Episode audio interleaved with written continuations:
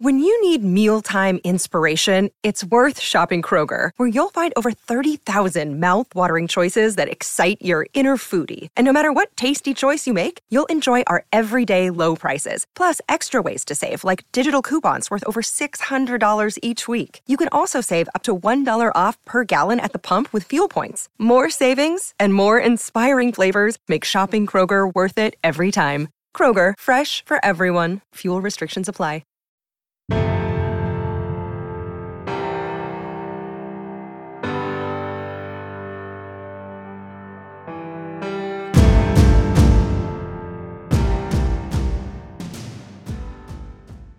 So much of, of what happened, and what you're going to project, say, in that first performance, you know, on opening night, had to do with everything you prepared for and every everything you implemented, all of your organization that you put in in the preparation of the off season. If there's an area that a team can capitalize on, especially in the early season, it is special teams. That means being very organized in the way you operate there's nothing worse than having to use a timeout to get guys on the field or getting a penalty for too many men on the field. But more than that, it's about having attention to the details. That doesn't mean you need to be complex. It simply means that you have created a sound structure and you're able to implement it well. Today, we talk with retired NFL special teams coach Bobby April, who was recognized for his excellent work as a special teams coach of the year in 2004 and 2008. Charlie Coiner, who spent 19 years in college football and the NFL with a focus on special teams, and Brett Arkelian, who is an analyst and special teams coach now for Fresno State. We talk about simple ways to gauge special team success, preparing for the unusual on special teams, and specific ways to coach your kicker and punter, especially if your background is not kicking and punting. What you see on tape is a direct reflection of what you teach and how you teach. Video is important, but if you don't teach well, you're not going to like what you see on your video. First Down Playbook has been helping coaches teach better for 13 years. It allows you to present installs, playbooks, and practice cards in half the time with NFL quality. Coaching tools like video pairing, a player app, practice schedules, and wristband sheets have made First Down Playbook a program management system with everything in one place. If you're in a position of leadership with your football program, receive a free one week look at First Down Playbook. Call them at 512 814 6158 or visit them on their website or social media. Mention Coach and Coordinator Podcast or use the coupon code COACH24 to receive a $100 discount off the normal $700 First Down Playbook team membership price. Links and the phone number are in the show notes. First up is Brett Arkelian, analyst and special teams coach at Fresno State. He shares a simple way to think about creating success for your kicker and punter and gives recommendations on drills and reps. What are some key things that I can really focus on with my specialist if I don't know anything about it to make sure we're getting the, the best success rate? I mean, for field goal kickers, which just the easy way to start is contact. I had a kicking coach, Coach Hicks here, Reedley College in California, and his thing was your approach can be messed up, your fall through can be all over the place. But 90% of the time, if you make good contact with that ball, Keith, you're going to have a chance to put the ball through the uprights. I mean, there's you look at the NFL, there's a lot of different um, swings and a lot of different uh, fundamentals that players have. But if you can get the contact portion down, you've got a chance. Well, what does that look like? That looks like having uh, you know, a plant foot that is 12 inches away from the ball and having a wide plant. That's having your ankle locked out at contact. John Carney will talk about open, intermediate, and closed. I don't really care how the foot looks as long as the knee is locked out and the toe is pointed down and locked out. Um, I always tell our guys, do you want to hit the ball with a sledgehammer or a wet pool noodle? Right? You want the sledgehammer, which means everything is locked out, the ankle's not loose, you're making good contact. And then a slight lean away from the ball is kind of what I've preached to our guys, allowing that that right hip as a right footed kicker to clear up and through the ball, I think is really important. So what's the way to drill that? Well, one of the first drills we'll do is take the kickers and, and have one of them get on a knee and we just call it uh, you know lockout kicks or have them go to the goalpost and do goalpost kicks and really working on keeping that ankle locked on contact, feeling that feeling, that proprioception, feeling, understanding what muscle controls what, and keeping that ankle locked out on contact. If we can do that right 90% of the time, we got a shot, Keith. And then the other thing with that is our steps and our approach to the ball and then the follow through. And the steps just come from every day. You know, they can't kick for three and a half hours. It just doesn't work like that. And you'll have a walkthrough period at night. Well, those kickers need to be taking their steps every day, making sure we'll put tape down for their plant foot, the contact point. You know, they'll take their three steps back, they'll put a piece of tape down directly at the very top of their foot and two steps over. And that with making sure they have the same steps and approach every time. It's just like a good shooter in basketball, right? Steph Curry, why is he so good? Well, he has such an efficient movement and motion, it's the same every time. That's what we're trying to rep- replicate as kickers. And then making sure our follow through is directly at the target, not across our body. So just a lot of dry runs, which means kicking without the ball, taking our steps, and we'll have our guys do 100 to 150 reps in a day during camp, whether that's from the morning practice session or walkthrough. I think is so important for those guys. For punters, it's all about hands. You know, you hear Jugs Machine. I'm always interested too. What's another way we can um, push these guys, create a new drill? A lot of good drills with punters start with hands and catching the ball out in front, whether that's getting them on jugs, having them catch tennis balls. We'll do a laces spaces drill where it's concentration, Keith, and working the hands, where they got to catch the ball in front and they got to say laces or spaces, and they got to say see what part of the ball is pointed up. So you're working the concentration aspect and the hands aspect.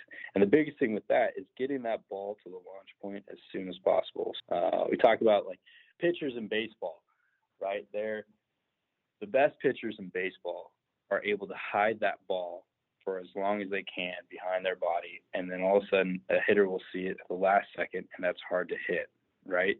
Well, the same thing with punters it's a lot harder to hit the ball if you don't get the ball to your launch point as soon as possible. If you catch it in your chest, it takes a long time to get out to your drop location, which would be about you know, right off the hip, maybe a little bit higher than your waist, in between your, your nipples and your waist. So we want to be almost like a bad pitcher in baseball. Show them the ball the whole time, right? Be able to see it and track the ball. It's a lot easier for a punter to hit a good punt. So catch that ball out in front, get it directly outside your hip, and as you're taking those full two steps, you're looking at the, the nipple of the ball or the eye in Adidas, and you're ready to just crush the ball. I think for those specialists, those are two good ways you can work on fundamentals and get started early. Again, when we talk about special teams units in general, working on your first step, making sure that we're not taking any false steps, and we're really hammering the fundamentals of, of really just fundamental movement that's where it starts. And especially here at Fresno State under John Baxter, we work on teaching them football skills and movement skills before we even teach special team stuff. And I think that's super beneficial to our guys. As coaches, we know that some of the biggest hurdles to our team's success can come from off the field. Your team needs support to tackle the endless list of expenses, uniforms, training equipment, travel, and more. But raising that money can feel like a full time job. Thankfully, there's Vertical Raise. Vertical Raise is the premier online fundraising platform using innovative technology to create the easiest and most efficient system available. Raise more money in less time with a local fundraising coach who works with your team every step of the way to customize the ideal fundraiser. With options for online donations, digital discount cards, premium product sales, and even spirit shops, Vertical Raise has top of the line solutions for every fundraising style. To find out more, visit verticalraise.com and we'll get you connected with an exclusive offer on your first fundraiser.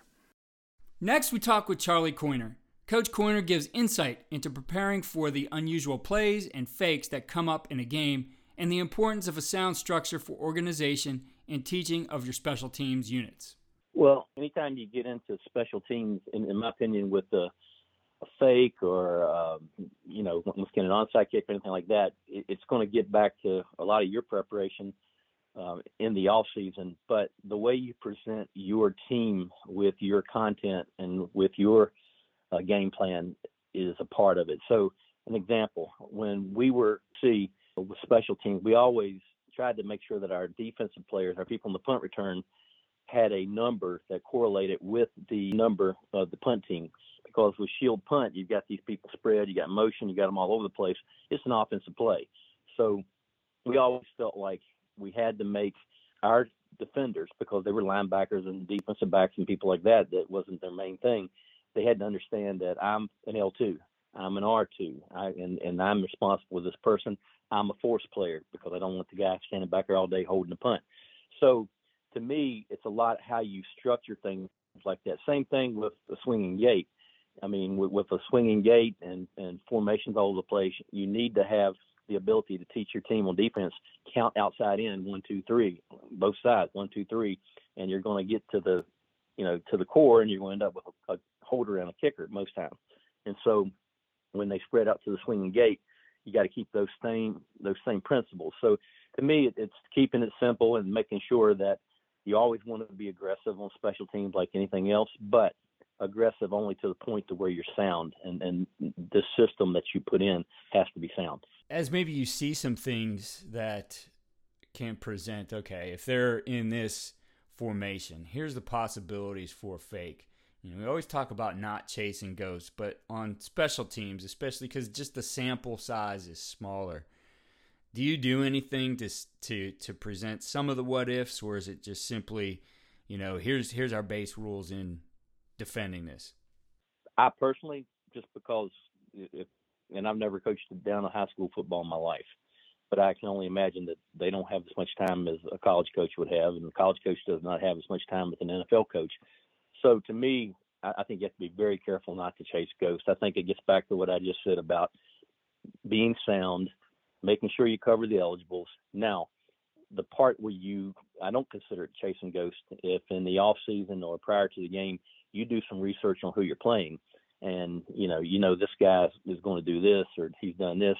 Uh, Dave Toub, who I worked with, who's now with the Chiefs, and I worked with at the Bears special teams, was big on that of just keeping a library of, of you know this guy, you know, NFL coaches move all over the place, and you know he, he would go back and look at this guy was at the Eagles, this guy was at the Chargers, and and he did this, and so that would be something that I would do, but but you have to be careful. A high school coach or a college coach, oftentimes you do not have the time to do that, so you just better be sound.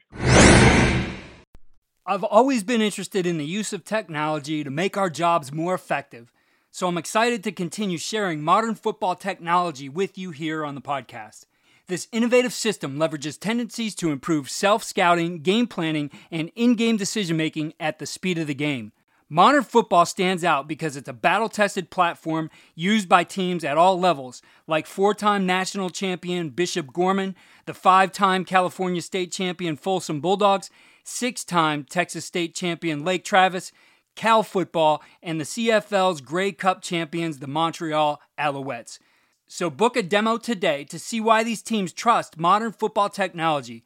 Visit www www.teammofo.com slash demo and mention Coach and Coordinator Podcast or use the coupon code CC10 to receive 10% off your first year.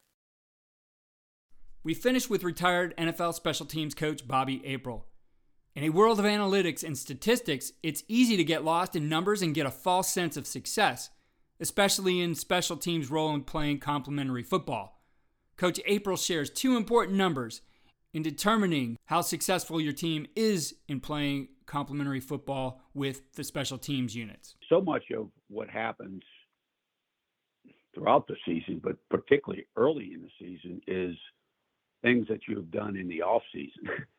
that success of the special teams is no different than you know nature, a, tree growing. You know, all the ingredients need to be there, and, and they're all brought there in the off season so so much of uh, you know personnel, the evaluation of personnel, your your playbook, all of that is done by your organization and how you're going to implement the things that they need to do well.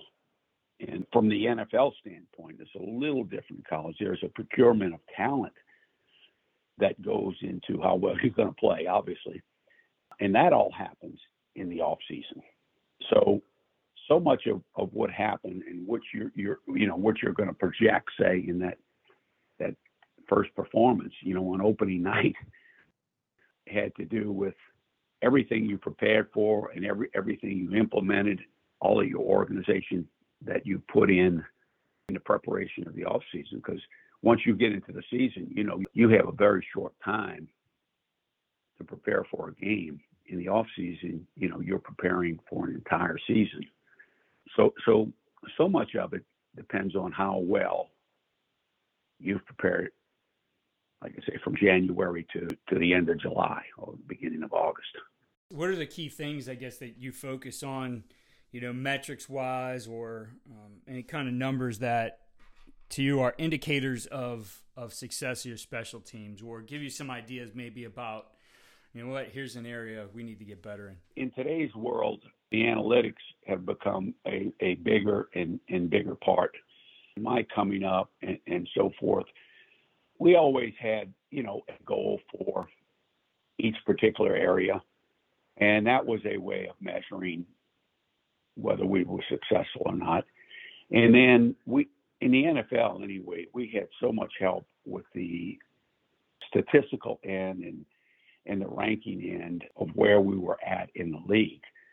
So always to be in the, you know, in the top five, the top 10 was still a success, but anything other than that it was not considered successful. So we would gauge ourselves basically on how we rated statistically in the league and how we rated uh, toward our own goal. And, and some of that, some of that is kind of unique. The kickoff return, our emphasis was always on our starting point, uh, not so much the return average. So our starting point was always huge. And that's because, you know, a lot of things can happen in the return game.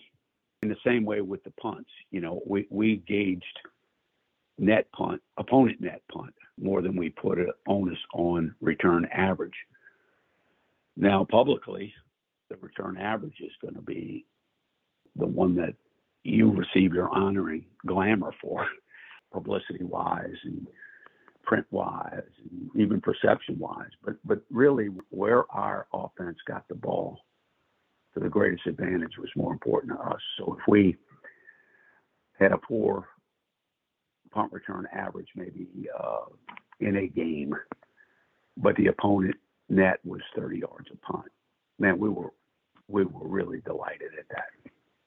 So some of those things, you know, the, the statistics and our own personal goals the analytical part of of that, which is happening today with so much analytics and, and everything else. I was never really big on that. I'm not saying it's not any good. Uh, I just didn't come up in an era where uh, crunching all these numbers was anything that I knew a lot about, nor did I use. I, I, I kind of stayed a little bit more simple. Being special on special teams is certainly reliant on having the Jimmies and Joes like in any other phase of the game. However, the attention to details and organization on special teams is definitely a way to excel and has a big impact, maybe even more so than it does in the other phases. We will share more special teams insight and tips throughout the season. Be sure to check the show notes for related episodes with these coaches and go to coachandcoordinator.com for our entire catalog of the season. Shorter episodes full of ideas from over 50 coaches who we interviewed in preparation for this series. Also, sign up for our weekly tip sheet, which runs down the ideas we share each week.